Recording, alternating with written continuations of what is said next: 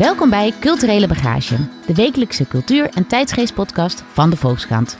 Mijn naam is Esme Linneman en in de komende 25 minuten praten we je volledig bij over welke series jouw hart gaan veroveren dit komende seizoen. Hoe ziet het landschap van streamingdiensten er eigenlijk uit? Wat zijn de grote ontwikkelingen in die markt? En is er ergens in de herfst weer eens een serie waar we met z'n allen door geobsedeerd kunnen raken? Daarover ga ik het vandaag hebben met, uh, nou ja, chef series eigenlijk van de Volkskrant, uh, Mark Moorman. Hoi Esma. Goedemorgen Mark. En aangeschoven is ook uh, onze tv-recensent uh, Alex Mazeril. Welkom. Hallo, dankjewel. Um, nou jongens, ik, ik ga maar gewoon meteen de vraag der vragen stellen. Ik krijg hem heel vaak uh, gevraagd van vrienden en familieleden. Namelijk, komt er een nieuwe serie van het kaliber van Succession of The White Lotus aan? Zo'n serie waar we met z'n allen helemaal van in de ban kunnen raken. Of wat denk jij Mark? Wat weet jij, Mark? Kan ik beter zeggen. nou ja, dit, het is voor mij ook deels uh, uh, gokken en uh, theeblaadjes lezen. um, ik, ik heb het gevoel, een serie die volgens mij door veel mensen nog echt ontdekt moet worden. Misschien ook omdat hij op Disney staat en niet op Netflix. Ja. Is The Bear. Uh, film over een, uh, een, groep mensen die een restaurant gaan beginnen in Chicago. En dat tweede seizoen, wat, wat dus nu eigenlijk net online staat, bood zoveel mogelijkheden voor zeg maar, het uitbouwen van een hele wereld. Ja. Wat je eigenlijk wilt in van die series waar je helemaal induikt. Dat, dat zou mijn uh, gok zijn van dit, dit is de serie waar we het, het komende jaren over gaan hebben. Behalve het feit natuurlijk dat niet iedereen Disney Plus heeft. Dus dat is een beetje een bummer in dit geval. Ja, ja. Nou, daarover later meer. Maar eerst nog over de bear. Want um, uh, ja, dat is nu het tweede seizoen. En in dat tweede seizoen uh, gaan we eigenlijk veel meer mee met alle individuele personages. In het eerste zijn we nog heel erg gefocust op... Uh, ja, dat eerste seizoen op, lijkt op zich... één personage, op Carmi eigenlijk. Voor je gevoel ja. lijkt zich dat eerste seizoen uh, helemaal in een keuken af te spelen. Ja. En over de schouder van de hoofdpersoon, de, de chef, zien we andere personages. En, en dat komt helemaal tot leven in dat tweede seizoen. Je volgt al die personages, je komt buiten dat restaurant, de wereld vouwt zich open, zeg maar. Ja. En allerlei verhaallijnen beginnen zich, zich af te rollen. En mm. het, is, het is gewoon een soort heerlijke wereld om in te verkeren. En dat is, en dat is wat je wil, weet je wel. Of je nou wel of niet van die mensen houdt. Weet je wel, van, van Succession uh, kon je natuurlijk ook zeggen dat het een geweldige wereld was. Maar nou niet dat het...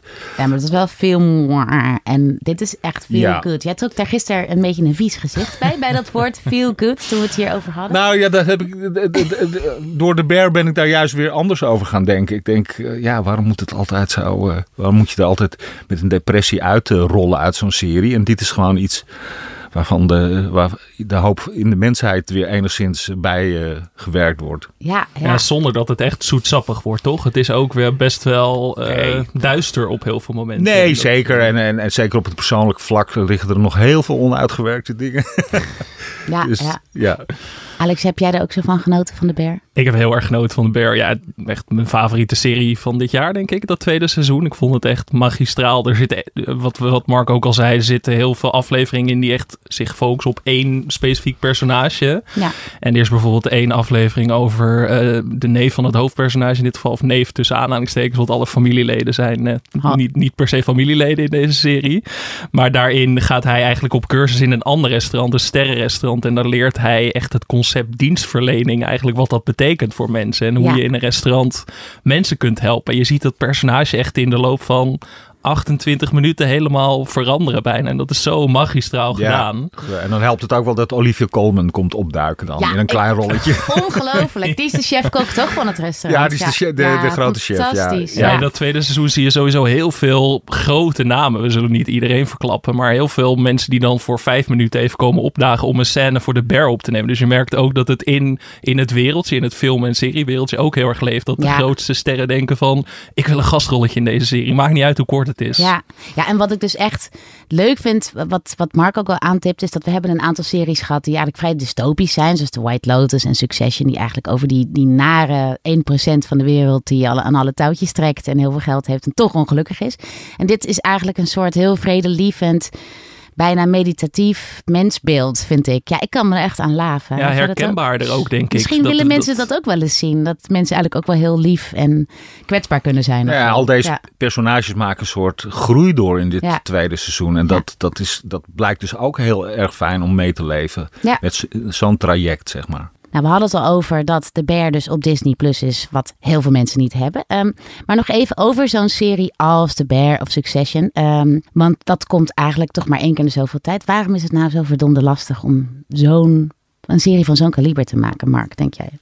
Nou, dat is, ja, er is, er is maar zoveel toptalent, denk ik ook wel eens. Het is niet alleen maar, je kan wel zeggen budget, maar dat is natuurlijk niet, er, zijn wel, er wordt wel vaker met geld gesmeten. En dan denk je, ja, is dit het nou? Ja, Vooral in de, weet je, in de fantasyhoek gaan, gaan er gewoon honderden miljoenen over de, over de balk. Zonder dat die series eigenlijk buiten hun niche van, van hardcore fans vallen. En, en het idee, de series waar we het nu over hebben, dat zijn, ja, die, die, die, eh, die, die trekken gewoon juist een heel breed publiek. Omdat iedereen er wel een element in vindt. Of het dan de de wereld is waar het zich afspeelt. Of de, de persoonlijke verhaallijnen. Of de emoties die er spelen. Ja, geld speelt altijd wel een rol. Want je ziet altijd wel het verschil tussen, eh, tussen low budget en talent. En ehm, talent en heel veel geld. ja. Dan, dat helpt wel, Vaak zeg een maar. gouden combinatie. Ja, want dan Ja. kun je gewoon langer over dingen doen en eh, langer Ja. over het script. Nou, dat, dat zie je ook.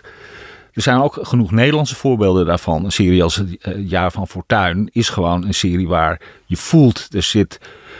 eh, eh, er is meer talent, er is meer geld, er is meer tijd aan besteed dan aan de gemiddelde eh, Nederlandse serie. Ja, Dus ehm, en er ligt een geweldig script. Dat, dat geldt ook voor ja, maar waar, waar, van waar jaren aan gewerkt is. Precies. Maar goed, daar zit meteen ook het probleem, toch, Alex? Want ehm, we hebben een schrijverstaking. Eh, Ja, Hoe staat het daar eigenlijk mee? eh, nou ja, op ik denk bij de moment... schrijverstaking altijd aan van die mensen met bordjes die dan in rondjes lopen voor een gebouw. Maar ja, het dat is doen best... ze volgens mij nog steeds. Ja. Ze zijn Zeker. heel Los Angeles Zeker. lopen ze met al die acteurs erbij. Dus grote filmsterren die Ja. nu tussen die schrijvers lopen. Net Ja. als in de film eigenlijk. Ja. Ja, ja.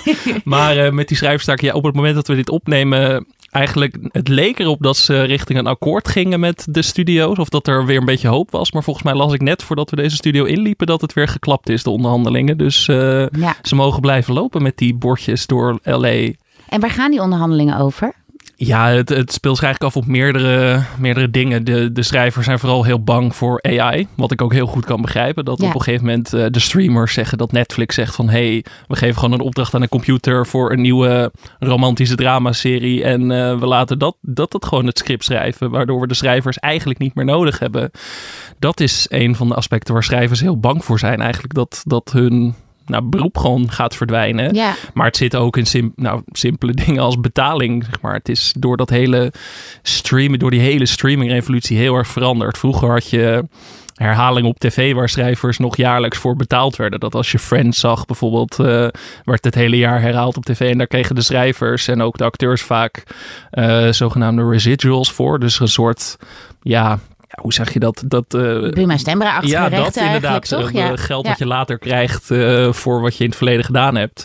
En bij die streamers is dat eigenlijk niet meer zo. Daar heb je gewoon in eerste instantie een contract en daar hou je later niks meer aan over. Dus het is een soort van langetermijn bestaanszekerheid die schrijvers zoeken, maar die de studio's niet willen geven niet kunnen eigenlijk. garanderen, ja. Die streamers hebben eigenlijk heel veel op zijn kop gezet. Maar hoe Ja. gaat het eigenlijk nu in het streaminglandschap? Eh, Nou ja, ja, bijvoorbeeld in Nederland eh, begreep ik dat Netflix toch nog steeds gewoon op eenzame hoogte staat, toch Mark? ja. Ja. Eh, je hebt natuurlijk een, tij- een tijd lang gehad dat eh, het, het, het, het, begint ermee dat Netflix überhaupt deze hele re- revolutie begint. Dan zijn andere studio's eh, delen hun materiaal met Netflix voor, voor later blijkt veel te weinig geld. Netflix groeit enorm en an- dan denken andere grote partijen zoals Disney, we moeten dit zelf gaan doen, want we hebben zoveel materiaal. Dat, en dan krijg je een soort, en dat speelde zich de afgelopen jaren af, een enorme inhaalslag eigenlijk. Wie, wie wordt de nieuwe Netflix is dan Ja, eh, ligt er dan bij de eindstreep? En het antwoord is Netflix. Netflix is de, Netflix is de nieuwe Netflix. En die, en, die, en die andere partijen, die, bezinnen, die met al die streamers die er nu zijn... en die onoverzichtelijke wereld waarin we als seriekijker nu eh, leven... die zien uh, dat ze er vooral heel veel geld erin stoppen... en dat het nooit gaat terugkomen. Nee, het, is gewoon, het verdienmodel is er gewoon eigenlijk niet, nee, toch? Dus, nee. dus nu krijg je allerlei verhalen over fusies. Er zijn allerlei verschuivingen. De, de, deze week meldde Ziggo dat ze met Movies Series XL, zoals hun streamingdienst heet, gaat ophouden. En in plaats daarvan Sky Showtime, een Amerikaanse streamer, gaan uh, bij hun, hun ab uh, abonnees neerleggen. Wat goed nieuws is voor Sky Showtime. Want dat, uh, dat kwam hier niet echt van de grond. Vanwege nee. de gewoon veel te grote concurrentie. En die ja. hebben nu opeens... Ja, ik weet niet hoeveel mensen dat zijn. Maar die opeens een, een, een miljoen potentiële ja. kijkers erbij. En dat, en dat scheelt wel. Waardoor bepaalde series die... zoals Yellowstone, waar we het wel eens eerder over hebben gehad... Wat in Amerika heel populair is, maar hier nooit van de grond kwam, omdat het in die uithoek van streamingland uh, werd. Ja, ja, precies. Maar want in, ik begreep dat in Nederland eigenlijk gewoon de combinatie Netflix, Videoland, dat is ongeveer wat iedereen in huis heeft. Ja, zeker ook en omdat daarna Videoland... wordt het veel versplinterder, toch? Wat mensen wel of niet hebben. Ja, Videoland heeft natuurlijk het voordeel dat ze ook veel tv-programma's hebben die mensen willen terugkijken. Natuurlijk Ja. B&B voor Liefde. Dat is en daar een kunnen ze enorme hit met een miljoen kijkers Ja. elke dag. Op dit moment vind ik echt ongelooflijk. Ze hebben natuurlijk ook eh, heel veel reality-programma's. Ja. eh, de Ex on the Beach, Temptation Island, die categorie van programma's. En ze hebben ook gewoon kwalitatief drama, zoals Mokramafia, wat Ja. ook een van de grootste hits van die, van die streamingdienst is. Dus dat Ja. hebben ze eigenlijk wel een, een goed pakket. Want het is heel moeilijk om, om mee te gaan in, in het geweld van Netflix. Netflix heeft natuurlijk zo'n groot strategisch voordeel dat Netflix er gewoon een werkwoord aan zich is geworden. En dat hebben al die andere streamingdiensten niet. Je gaat niet zeggen van, we gaan lekker HBO Maxen vanavond. Dat, dat, dat is Nee. gewoon niet Nee, Dus- zeker niet. dus dat voordeel heeft Netflix ook. En dan denk ik dat heel veel mensen daarnaast denken van... oké, ik wil ook Nederlandse content, om maar een lelijk woord te gebruiken... met al die reality-series en een B&B Verliefd. En dan is Videoland gewoon een ideale optie. En Apple en de en streamingdienst als Apple TV+, Plus... wat misschien wel mijn favoriete streamingdienst is qua content in ieder geval... die, ja, mensen kijken me echt zo aan van... waar heb jij het over? Wat Ja. is dit voor een, eh, voor een gek dystopisch iets waar jij het over hebt? Ja, dan kan je, kan je heel hard tegen iedereen gaan roepen. Severance is de beste serie van het jaar. Echo. Vonden wij ook. het is echt echo. een fantastische serie. Ja. I, I, I. Ja, nee, Geen respons. Ja. geen ja. respons. niet. Dus dan kan het net zo goed niet bestaan, heb je wel eens Ja, het, eh, en dat is echt treurig, want er wordt zoveel moois gemaakt. Maar ja, ik begrijp heel goed dat mensen niet zes, zeven abonnementen willen.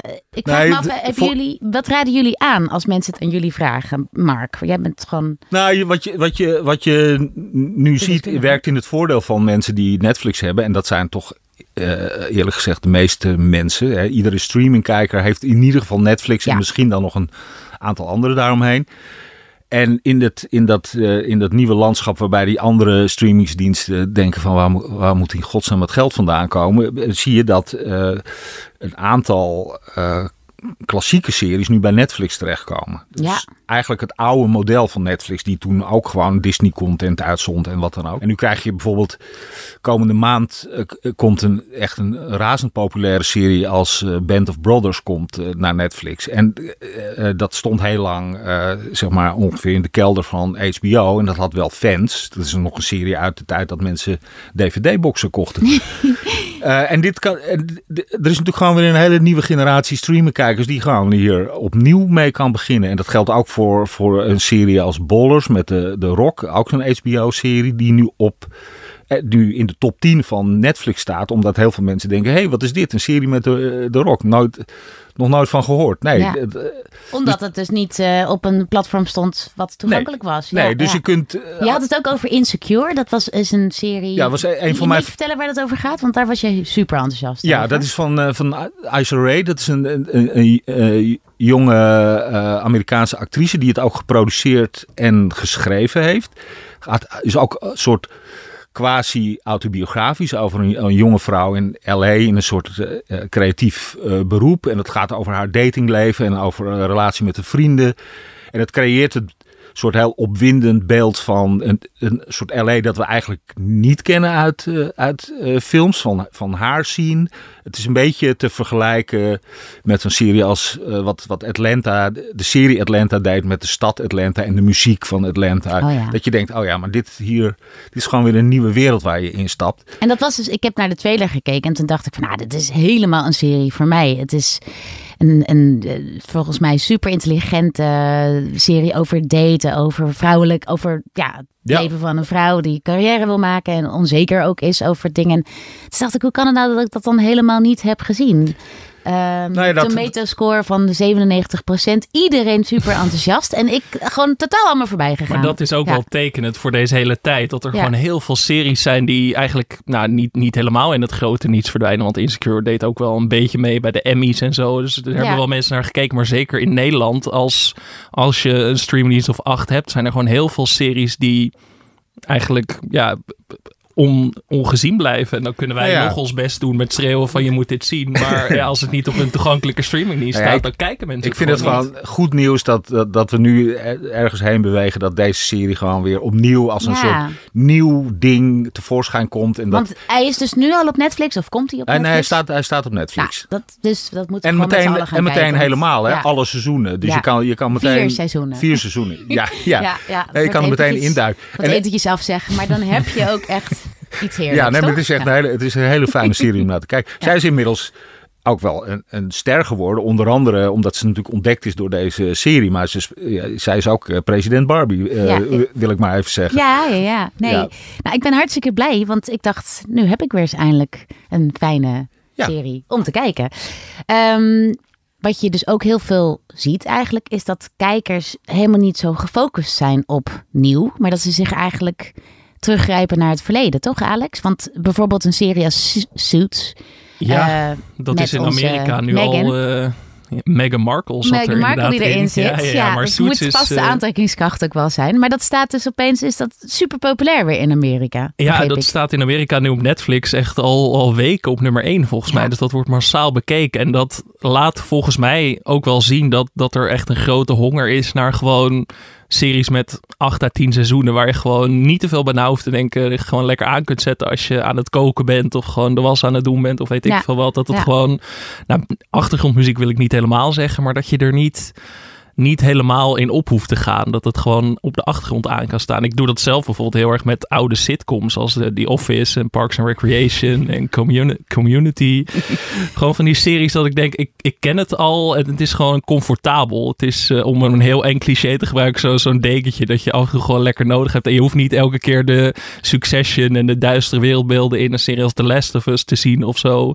Je wil ook gewoon kunnen ontspannen bij een serie. En ik denk dat dat groter wordt, eh, dat, dat verlangen onder de kijker in ieder Ja, geval. precies. Dat je gewoon ook wel het strijkwerk en Ja. eh, de stofzuigen, dat je dat er gewoon ook bij kan doen. Ja, dat, want is- is ook Succession behoefte. is ja. niet echt een serie die je lekker Nee. aanzet als je macaroni aan het koken bent of Nou, zo. wel voor de tweede keer. Ik heb hem laatst gewoon helemaal teruggekeken. Dat is ook een aanrader. Een serie die je fijn vindt, kun je gewoon weer opnieuw kijken. En Ja, dat zeker. geeft ook heel veel plezier. Ja. En, en doe jij dat ook? Retro kijken? Ja, mijn, mijn, mijn eh, retro-serie is eh, eh, Community. Er zijn afleveringen die ik denk al tien keer heb gezien. Ik, ik ken ze uit mijn hoofd. Maar het, het, het- en dan denk je inderdaad ook, nou, waarom, waarom heb ik nou behoefte om de paintball-aflevering van seizoen 4 nog een keer te kijken? Op wat voor soort avond is dat? Het regent. Ja. Het was een rotte dag Ja. op het werk. Ik weet niet, je zoekt daar een anker, je zoekt naar vastigheid. En je komt terecht in halverwege seizoen 4 van Community. En Ja. ja, ja dat is een soort, het, het, heeft langzamerhand bijna een soort functie van een, eh, weet je wel, een oude plaat die je vroeger veel draaide nog een keer opzetten. Ik bedoel, die muziek ken je, die kan je ook in je hoofd afspelen. Maar dan is het toch gewoon prettig als je, het, eh, als je er even weer in kan duiken op die manier. Ja, en sommige van die series doorstaan de, test, de, de, de tand destijds best heel goed. Weet je, ik, ik heb zelf al denk ik vier keer de Gilmore Girls helemaal opnieuw weer gekeken. Hier, kijk. Nou Heerlijk. komen, Ja, nou komen de bekentenissen. Ja. Ja, En met het nieuwe seizoen van And Just Like That dacht ik, nou, ik ga gewoon weer Sex and the City kijken. Is namelijk geniaal. Dat is het Mm. nog steeds. Nee, maar het gaat Ja. ook nodig zijn waarschijnlijk om... Of je hebt de tijd straks om dingen terug te kijken. Want door die staking Komt er dreigt er helemaal wel een niks soort droogte. Waardoor er minder Ja. nieuwe dingen gemaakt zullen worden. En dan gaan mensen zich massaal weer toeleggen op oude dingen, denk ik. Ja. En ik vind dat zelf ook wel lekker. Dat ik denk van misschien een serie als Lost of zo weer een keer kijken. Want dat heeft ook 150 afleveringen. En ja, daar kom je gewoon niet aan toe als er per week vier nieuwe series uitkomen. Los, ben ik ook wel eens een keer weer opnieuw begonnen. Waar haal ik de tijd vandaan? Maar ik heb, bij, bij die staking moet misschien nog wel even gezegd worden. Het zijn Amerikaanse stakingen. Hè? Ja. En het geeft zeker bij Netflix, die, die al eigenlijk jarenlang bezig internationaal te eh, opereren, is die, eh, ook de kans voor eh, allerlei internationale series. Ja. Want in Korea zijn ze niet aan het staken. En, eh, en in- Nederland en- ook niet. En in Nederland Nee. ook niet, weet je wel. Dus, dus een van de voor ons grote nieuwe dingen op Netflix wordt eh, de, de undercover prequel Ferry. En ook een serie. Ja. over, de, over de jonge jaren van Ferry. Overigens gespeeld door Frank Lammers. Die, dat is nog wel een uitdaging om... Wordt die gede-aged of zo digitaal? Of Nou, hoe, dat, eh, dat, dat, eh, vertelt het verhaal nog niet. Maar ik ben wel benieuwd hoe ze daarmee eh, wegkomen. Want eh, Ja. ja, Dus het kunnen ook gouden tijden voor, voor, voor Nederlandse scriptschrijvers Nee, en acteurs worden. Ja, en, en ja, gewoon internationale makers die nu opeens veel meer alle ruimte krijgen om dingen te maken. Hey, en ik begreep, want we hadden het dus eerder over de Bear, waarvan ik ben het mee eens, daar zou iedereen naar moeten kijken. Maar dat gaat niet iedereen doen, want het zit op Disney+. Plus. Komt er nog een serie waar misschien wel iedereen naar kan kijken? Ik hoorde bijvoorbeeld iets over de geweldige serie Doopsick. Over de, de opiatencrisis en de Sackler-familie in Amerika. Echt. Ja, Ik heb daar als een waanzinnige over staan praten op menig feestje. En dan ook weer ik af. glazige blikken. Oh, Disney. Nee, dat Michael heb ik niet. Keaton Ja. als huisarts. Hij is zo fantastisch. Maar die komt dus misschien op NPO, hoor Die ik. ko- ja, Ja, naar verluid. naar verluid hoor, komt die op NPO. Ja, ik hoop dat. Want ik wil eigenlijk zo graag gewoon weer eens een keertje... met mijn hele familie en al mijn vrienden... eh, enthousiast kunnen zijn over dezelfde serie. Eh, wat is daar nou voor nodig? Moeten ze niet gewoon allemaal gaan fuseren, die eh, streaming? eh, Nou ja, dat, dat, dat- de, de vraag is of dat gaat gebeuren. Maar je voelt wel, er is wel een beweging van... oké, zoals het de afgelopen jaren ging... dat gaat gewoon niet Dat meer. gaat, dat gaat gewoon niet meer. Dus, dus beginnen dingen nu langzamerhand weer in elkaar te schuiven enigszins. Ja. Het begint al met programma's die ze weer beginnen uit te wisselen en shows. Eh, ja, voor je het weet eh, denken ze misschien eh, fuseren met de hap. Ja, nou, ik hoop het eigenlijk. En ter afsluiting, eh, en ook qua tips, waar, waar zitten jullie op dit moment helemaal in, eh, Alex? Ehm, ik liep een beetje achter, maar dit is ook typisch zo'n prachtserie die helemaal genegeerd wordt door heel veel mensen. Maar ik heb gekeken naar Reservation Dogs. Dat is een serie op Disney+. Plus. Oh ja, daar heb ik ook En eh, gehoord, dat, ja. dat speelt zich af op een, eh, of in een, in een staat, in een soort reservaat waar heel veel jonge ehm, oorspronkelijke bewoners wonen. En Mhm. hun perspectief op gewoon opgroeien in een vrij uitzichtloze omgeving. En ze hebben heel erg de droom om ehm, naar Californië te gaan. Want het is volgens mij ergens in Oklahoma, maar pin me er niet op vast. Waar het best wel, ja, het leven voltrekt zich elke dag, maar er gebeurt niet heel veel spannends. Ja, En het gaat dan over een groep eh, vrienden van, nou ja, ergens eh 18 tot 20, die leeftijd een beetje. En het is heel erg grappig en heel erg hartverwarmend. Maar dit is typisch zo'n serie die ja, in Nederland totaal niet is aangeslagen. Ik, eh, Nee, maar daar, daar valt nog wel wat werk te verrichten. Dus, ja, eh, daar moeten, we echt, eh, moeten Ja. we echt even aan gaan trekken. Want het is echt een, echt een prachtserie die ook heel erg grappig is. En in Amerika is het derde seizoen nu bezig. In, op Disney Plus bij ons staan nu de eerste twee seizoenen. En nou ja, als je een beetje van... Nou, dat zit ook wel in het genre van The Bear, zeg maar feel good. Dat ook heel grappig is. En ook een beetje tragisch is. Daar zit het heel erg in. Dus ja, ja. ik zou mensen echt die kant Plus op een nieuw willen trekken. perspectief eigenlijk. Wat, wat Ja, eh, ook belicht. dat. Ook, dat. Want het ja. is ook inderdaad van, van makers die gewoon die achtergrond hebben. Dus dat, eh, dat, dat, ja, dat Ja, is heel sterk. Ook dat je nieuwe dingen ziet in plaats van de zoveelste, Ja, de, zoals de witte mannen die een serie maken. Waar we er al heel veel van hebben. ja. Mhm. Mark, ik begreep dat jij in de malafide praktijken van eh, telemarketing was eh, gedoken. Ja, dat is, een, dat is een driedelige documentaire die nu op HBO bezig is. We hebben, eh, eh, als we dit opnemen, zijn er twee afleveringen geweest. Het komend weekend de derde slotaflevering. Ja, dat is, dat zijn. eh, Ik, ik let ook altijd op van. Heb ik al eens zoiets eerder gezien? En dit, is, dit heb je gewoon nog niet eerder gezien. Het is een soort. Het gaat over de, de fraude van het eh, telemarketing. Maar dat wordt dan van binnenuit. Twee, twee onwaarschijnlijke speurders die jarenlang bij zo'n bedrijf werken. Die denken wij gaan als een soort Michael Moores. Zonder enig talent en middelen. Gaan wij deze fraude eh, Exposen exposen en ja. blootleggen. En dat wordt een soort. Nou ja, het wordt totaal krankzinnig. En het is, ik, ik, ik heb er een recensie over geschreven waarin ik het een soort eh, punkversie van eh, The Office eh, noem. Heel geweldig, ja. En, dat, en, en, en dat is het ook. Je weet, je weet gewoon niet, wat, je ziet. Het is Nee. echt insane wat er ook op die Insane. werkvloer gebeurt. Ja. Dat mensen overdoses doen en eh, aan de druk zitten en met elkaar naar bed gaan op de wc's van, die, van het bedrijf. Ja. Maar ja, het maakt allemaal niet uit als ze de targets maar halen. Dat is het hele ding. En Ja. ja, je gelooft bijna niet dat de person, of nou, ik noem het al personages, maar dat de figuren in deze wereld echt zijn. Je denkt van, dit komt uit een soort Al- stoner comedy uit de jaren tachtig of Ja, zo. Het is alle- gewoon niet te geloven. Het is al- alles is larger than life. En je bent hier echt helemaal aan de onderkant van de Amerikaanse arbeidsmarkt. Weet je, lager, lager kan niet. Als je één stap lager woon je in een kartonnen doos onder een brug. Ja. Ja. Nou, dat eh, klinkt als een heerlijk aanrader. Dank Ja. jullie wel voor jullie komst naar de studio. Dit was Culturele Bagage. Montage wordt gedaan door Julia van Alem en eindredactie door Corine van Duin. En wil je de Volkskrant nou steunen? Ga dan voor een abonnement naar www.volkskrant.nl slash podcastactie.